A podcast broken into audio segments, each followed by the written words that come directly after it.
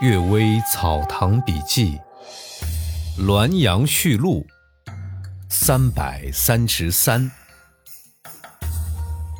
鬼域。丹公又说，科尔沁达尔汗王的一个仆人，在赶路时路上捡到两只毡囊，其中一只啊装满了人的牙齿，另一只装满了人的指甲。仆人心中很是惊讶，就把他们扔到水里去了。很快，看到一个老太婆神色仓皇的跑过来，左顾右盼，好像在寻找什么，还问仆人有没有见过两只毡囊。仆人回答说没有看见过。老太婆猜想一定是被仆人弄破抛掉了，立刻大为愤怒。折了一根树枝，用力打仆人。仆人空手与他对打，只感觉这老妇人的衣服柔软脆弱，像通草的草心，肌肉又虚又松，像莲蓬的包瓤。仆人手指挖到的地方啊，马上裂开，但放手之后立即凝合起来，像原来一样，又像抽刀断水。二人相互搏斗了很久，老太婆不能取胜，才放开仆人离去。临走前还回头骂仆人说：“少则三个月，多则三年，我一定捉拿你的灵魂。”然而，到现在啊，已经超过三年了，老太婆也不能降灾祸，可知这老太婆只是讲大话，恐吓仆人而已。这老太婆应当是炼形的鬼，取得的精血未够，不能够凝结成有实体的形体，所以仍然凝聚气息，成为形体。她收集人的牙齿、指甲，因为牙是骨头的剩余，指甲是筋的剩余，大概是想合起来炼制成药服食，用以充实她的实质罢了。第二个故事，爱心阿。田松岩说：“今年六月，有个护从侍卫和生死于滦阳。马兰镇总兵艾兴阿先生与和生是亲戚旧故，替和生办理棺木衣物，护送他的骸骨回家乡埋葬。一天晚上去厕所，弯月不是很明亮。艾先生看见一个人像站在烟雾之中，问他不答话，骂他也不动。”艾先生本来能够看到鬼魂，就凝神细看，原来啊是和生的鬼魂。艾先生拱手行礼祷告说：“以前收敛你的时候，许多物品都未齐备，我的力量微薄，你也十分了解。现在现行相见，是不是对我有所责备呢？”这鬼魂仍旧不言不动。艾先生又祷告说。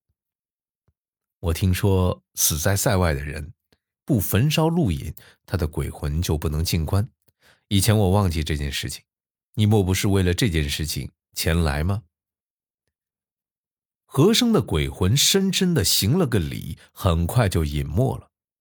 艾先生就为和生鬼魂入关事办了公文报告城隍，后来不再见到和生的鬼魂了。又有一次。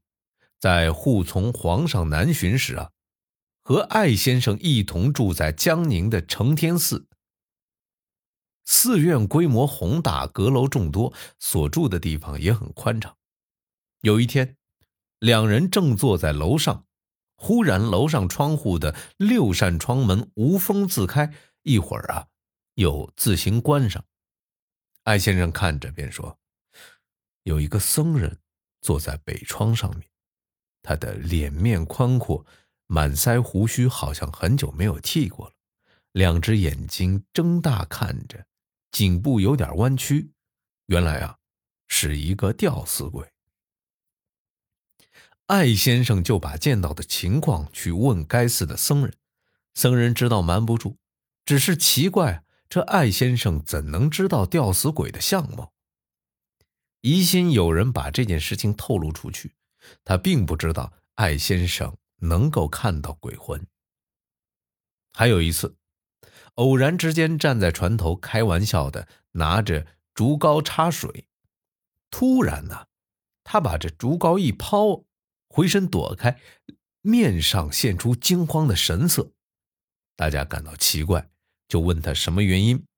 他说：“有个淹死鬼，想沿着竹篙爬上来。”乌五年八月，在清音阁宴请蒙古藩王，艾先生和我坐在一起，我把田松岩所讲的故事去追问他，他都说啊，这些不是假的。那么到处都有鬼，好像到处有人一般。那个请求回乡的鬼，有依恋故乡的心情；那个开窗的鬼，有争夺住处的心情；沿着竹竿爬的鬼啊，有搏斗的心情。那种得失胜负、喜怒哀乐的感情，更应当都像人一样，这样纠缠不休，在阴间也没有结束的日子。佛家讲忏悔解脱，儒家圣人的说法也是使鬼魂有所归宿，不变为恶鬼。他们十分了解鬼魂的情绪。子贡说：“最大便是死吧，君子休息而已。”庄周说：“哎呀。”那个隐士回复到他的纯真了，这只是就耳目所见来说罢了。《滦阳序录》六，善画之狐。胡经能作诗的，在传说记录当中有很多；善于作画的胡经就不常见。海洋李硕庭老先生说呀，在顺治、康熙年间。书生周洵游历湖北、河南一带，周洵以画松出名。有个读书人请他在书房墙壁之上画一幅大画，只见松树根部从西墙角长出来，盘曲矫健，松枝横过北墙，末梢啊还伸展到东墙上一二尺。看画时，只觉得座位仿佛就在松荫之下，大风似乎正在吹拂。读书人就摆酒邀请文社的朋友们共同欣赏，大家正挤在墙下指点称赞。忽然有个朋友鼓掌大笑，朋友们马上也哄堂大笑。原来啊，在松树下面画有一幅男女淫乐的画图，一张大木床上铺着阔阔的竹席子，上面有一男一女正在裸体性交，双方相对含情脉脉。娇媚的情态十分逼真，两边呢，两个婢女也裸体站着，一个摇扇子赶苍蝇，一个双手托住女人的枕头，防止性交活动时枕头掉到地下。这是读书人和妻子婢女的画像，大家哄笑喧哗。走进去仔细看，只见人像的面目十分逼真，即使仆人们看了也认得出是谁的相貌。人们没有不觉得好笑的。这位读书人十分愤恨，对着空中指指点点，痛骂胡经作怪。忽然，这屋檐之上发出一阵大笑，有声音说：“你太不文雅了！从前我听说过周先生画松出名，没有亲眼看过。昨天晚上，我能看到这幅佳作，在画下流连忘返，以致忘记躲避你。我也没有投掷砖瓦来得罪你，你却恶毒的责骂于我。”我内心十分感到不公平，所以对你来一次小小的恶作剧，你还不反省，脾气粗暴没有改变，我就要把这幅画再画到你家白门板上来博得路人一笑。你考虑考虑吧。原来啊，在这前一夜，读书人要在书房准备接待客人的物品，和奴仆拿着蜡烛来到书房，突然看到一个黑色东西冲出门去。读书人知道这是胡经，就破口大骂。这时大家都出来讲好话，宽慰双方，还请胡经入座喝酒。在宴席之上留空了一张椅子，人们看不见胡经的形状，只听见说话声音很响亮。巡行的酒来到前面劝饮之时，胡经就一饮而尽，只是不吃菜肴，还说呀。我不吃荤腥已经四百多年了，酒席要散的时候，胡经对那个读书人说：“你太聪明了，往往用自己才气去欺凌别人，这并非修养品德之道，也并非保存性命之道。今天的事情好在碰到我，如果碰上脾气大的像你一样的胡经，灾难就此发生。只有留心学问，才能改变气质，请你注意啊！”诚恳地叮嘱一番。胡经就告别走了，大家回头看那幅男女淫乐的画呀，也已经消失不见了，好像洗去了似的。第二天，这书房东墙壁上突然画上着色的桃花，下面呢衬托着青苔碧草，花枝并不繁多。桃花有已开的，有半开的，有已经落在地下的，还有未落下的，有飘落。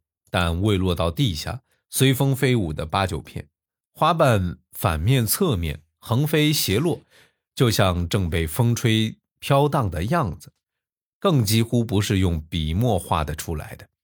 上面题有两句诗：“芳草无形境，空山正落花。”这两句诗呢，没有署名。读书人知道是胡经为报答昨夜酒宴所作。